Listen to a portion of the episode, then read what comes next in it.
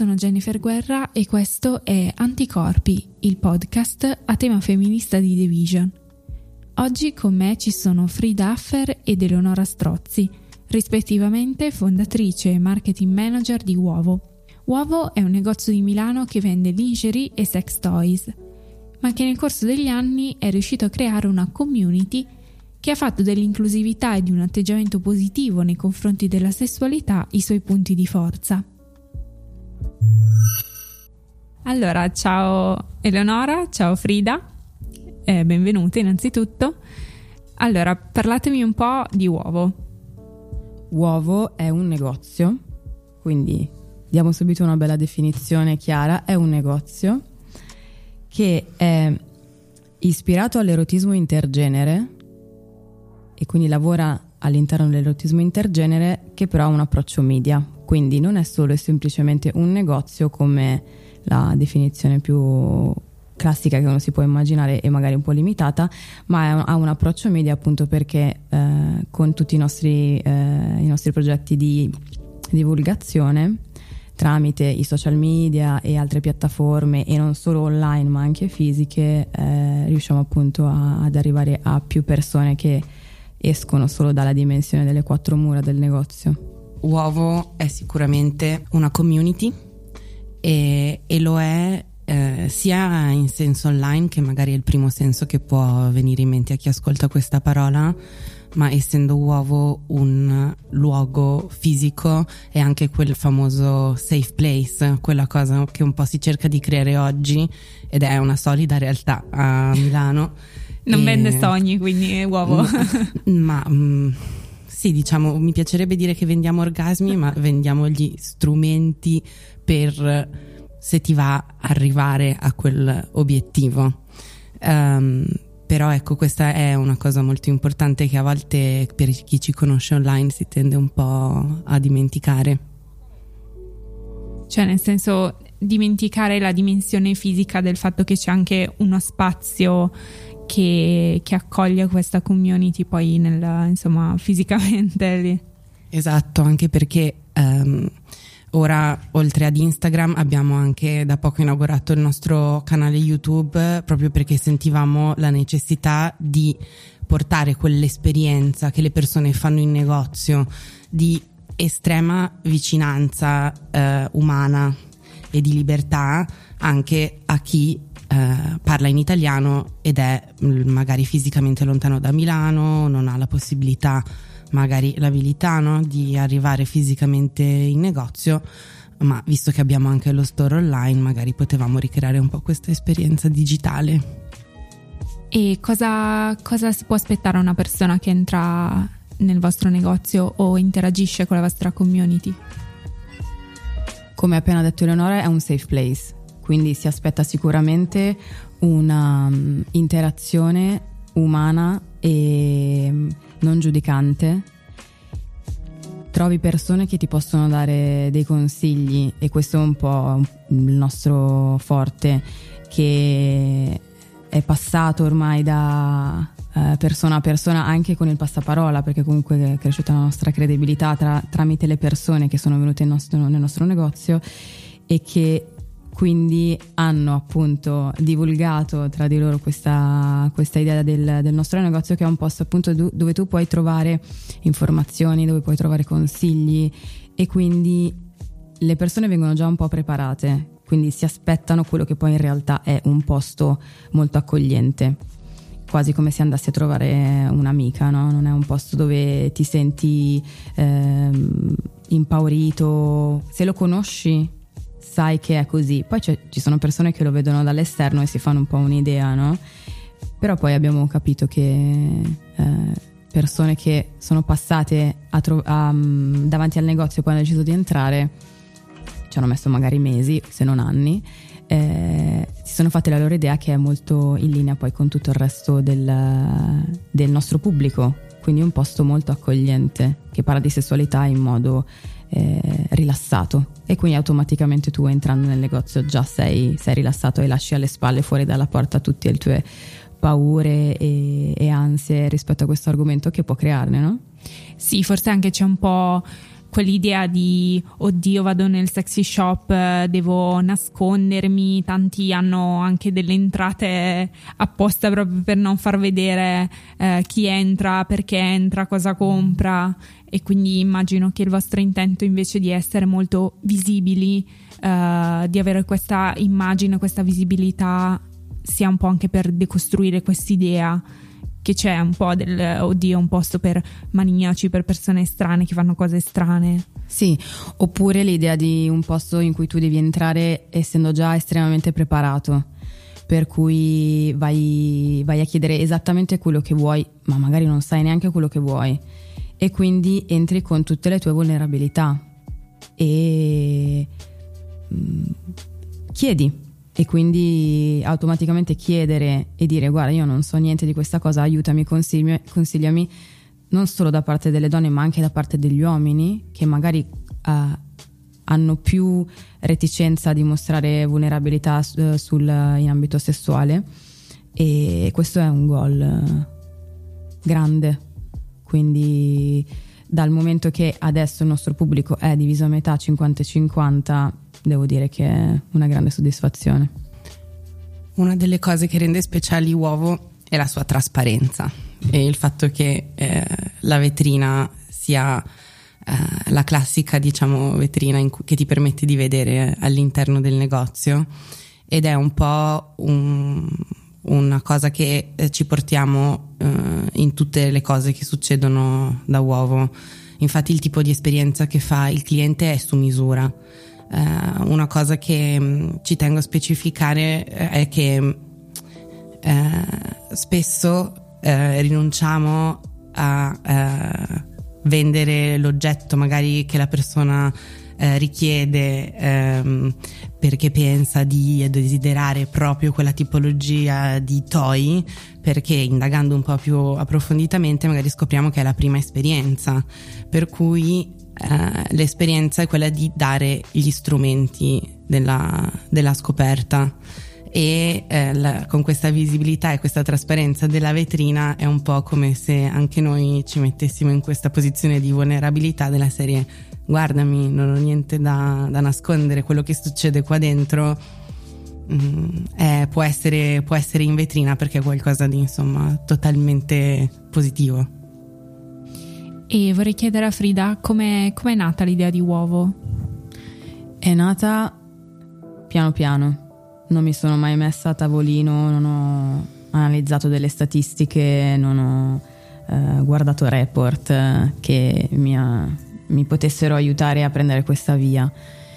È nata mm, da quando ero molto piccola, adesso non ti so a dire tutta la storia, però l'ispirazione eh, l'ho presa in giro da vari posti che ho visitato e comunque l'erotismo è sempre stato un po' un filo conduttore della mia vita, sia a livello sociale, antropologico, proprio come un interesse personale, per cui ero quella che facevo le domande scomode agli amici e che ha sempre pensato che l'energia sessuale non è solo da sfruttare in camera da letto è un'energia che muove eh, tanto e che tu puoi sfruttare anche a tuo favore, no?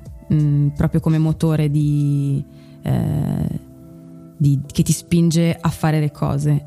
E quindi ho messo insieme, ho messo insieme questi vari aspetti della, della mia vita e in più mi sono resa conto che a Milano non c'era un posto del genere e che probabilmente c'era esigenza anche se non, non, pensavo ci fosse veramente questa esigenza quando l'ho pensato, no? Era più una visione di quello che io volevo proporre al, alla mia città, molto, molto, specifica come visione, no? Quindi un posto che eh, potesse aggregare le persone, potesse anche un po' provocare e far parlare e fare un po' di, di rumore insomma in, in città. E, così è stato poi. Comunque è diventato un punto di incontro per, per varie persone. E quindi l'idea è nata in un modo quindi legata comunque mo- molto alla sfera femminile e all'abbigliamento. Poi si è trasformato nel, nel tempo ed è diventato sempre più collegato all'erotismo e questo perché appunto il contesto sociale richiedeva questo. Per cui sì, va bene la mia visione che avevo di un, di un posto, di un negozio, però poi in realtà la richiesta dei clienti, eh, le vendite, perché comunque ci siamo resi conto che la parte di sex toys era molto più interessante per i clienti. Eh, quindi siamo andati anche a scoprire altri prodotti nelle fiere, quindi è stato proprio un'evoluzione e un cambiamento che è ancora costantemente che è in atto ancora adesso e lo sarà sempre, credo, perché se hai a che fare con un argomento del genere, un settore del genere che comunque è, va a braccetto con il contesto sociale che è in costante evoluzione, devi evolvere automaticamente anche tu. E questo è il motivo per cui se vuoi vedere i sexy shop classici uh, della definizione sexy shop classico che tutti un po' hanno in mente non funzionano più e stanno chiudendo. A Milano mh, i, i, classici sexy shop di una volta mh, stanno chiudendo uno a uno, comunque anche i nostri fornitori ci dicono che non, non funzionano, no? quindi eh, proprio perché sono rimasti a un'idea vecchia di erotismo. Uh, sono, hanno vissuto negli anni 80 la, la gloria degli anni 80 e 90, però poi non si sono adattati al contesto e questo sarà una costante del nostro lavoro, cioè eh, osservare, evolversi, adattarsi. E a proposito di, di, evoluzioni, secondo voi quali sono quelle principali? Cioè, cosa, cosa, avete visto nella vostra esperienza, anche personale, se volete, nel modo in cui le persone vivono la sessualità? Sì, non, per fortuna ci sono tante persone che come noi fanno questo lavoro, che sono, io mi sento di chiamare colleghi in generale, perché abbiamo tutti una bellissima e difficilissima missione e che è quella appunto di aiutare le persone a sviluppare una coscienza del proprio corpo e della propria sessualità. Quindi è un lavoro lungo perché sviluppare una coscienza non lo fai in tre mesi, non lo fai con una campagna pubblicitaria ma inizi a sensibilizzare appunto piano piano le persone e incuriosirle soprattutto, perché se facciamo troppo le persone serie ehm, potremmo non raggiungere un determinato pubblico che magari eh, già, di, già di suo non è interessato all'argomento perché pensa che sia poco importante.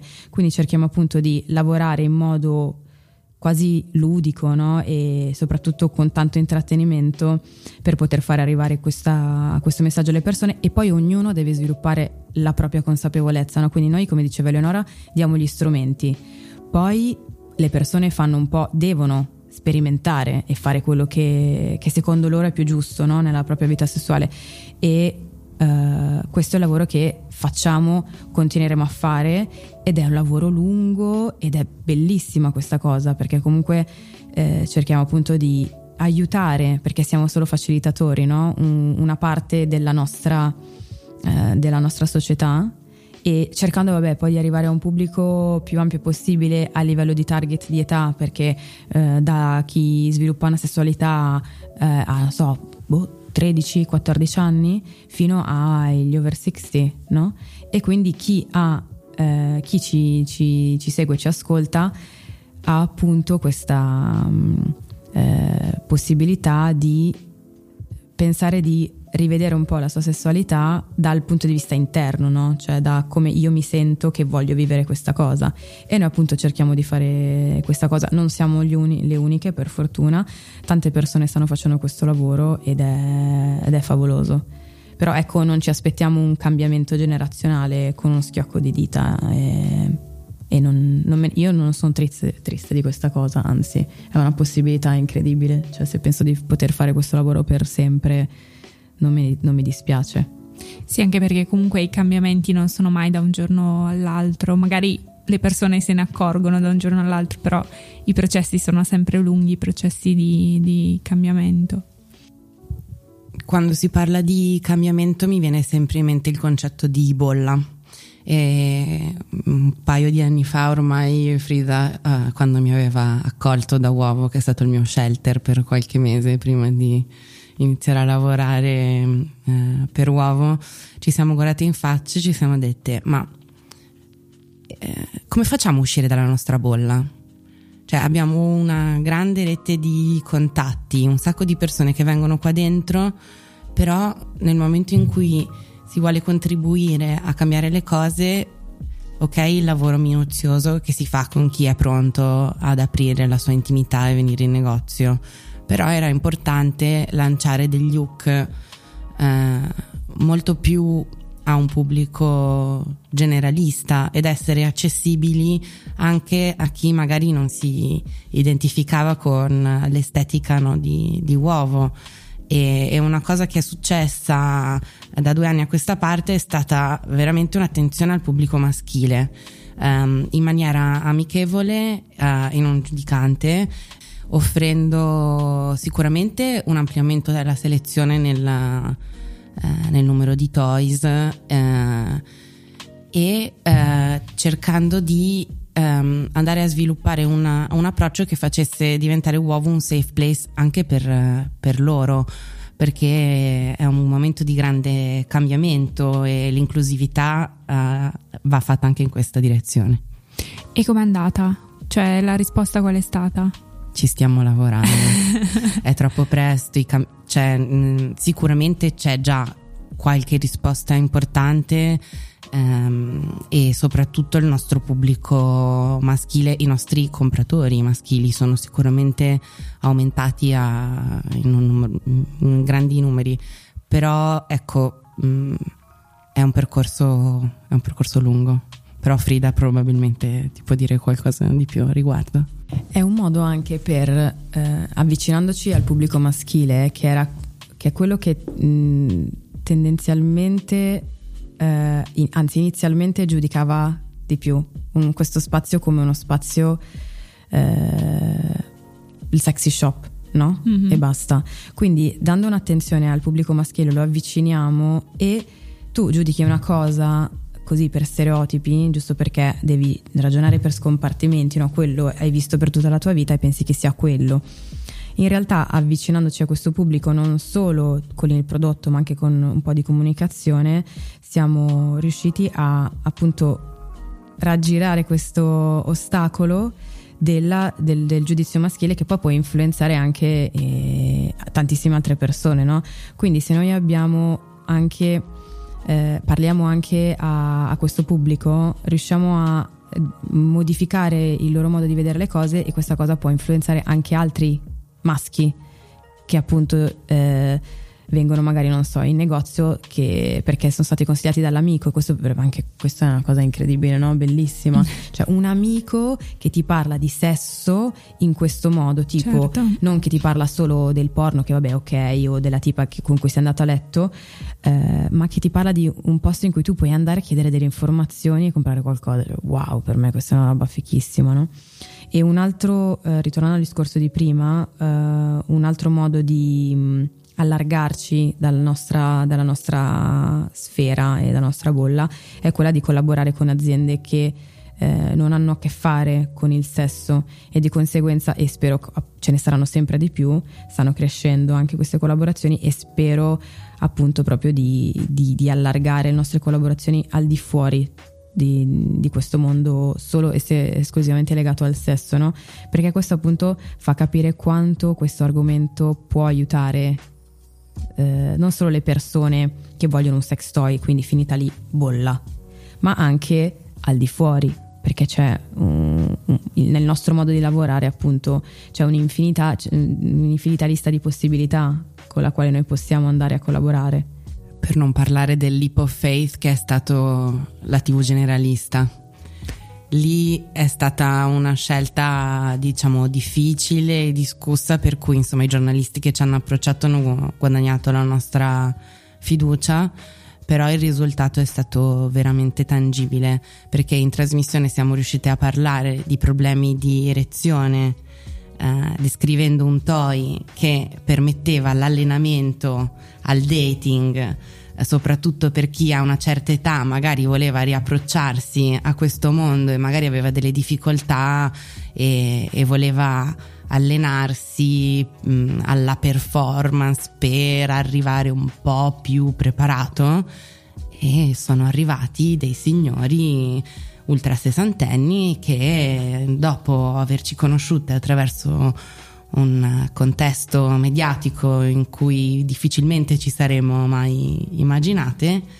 hanno avuto, diciamo, un, hanno avuto il coraggio di venire in negozio e ora il passaparola del target over 60 è importante, per non parlare vabbè, delle favolose signore che frequentano il Cinema Mexico, che sono le nostre clienti preferite. Mi dispiace, adoriamo il pubblico giovane, però quando le signore over 60 arrivano e ci raccontano dei problemi di erezione del marito e di come vogliono stargli vicino per continuare ad avere una, una relazione e, e mm, insomma e, e, vengono da noi a chiederci gli strumenti, ci sentiamo sempre molto onorate. Ecco.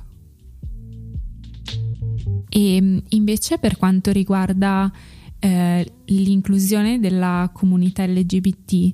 Um, ehm, forse appunto l'eredità dell'idea di, di, di, sexy shop che abbiamo ancora insomma impressa a tutti quanti è molto come dire separatista no? cioè ci sono i sexy shop per gli etero ci sono i sexy shop per tutti gli altri e voi in questo senso state provando a fare qualcosa? Avete già fatto qualcosa?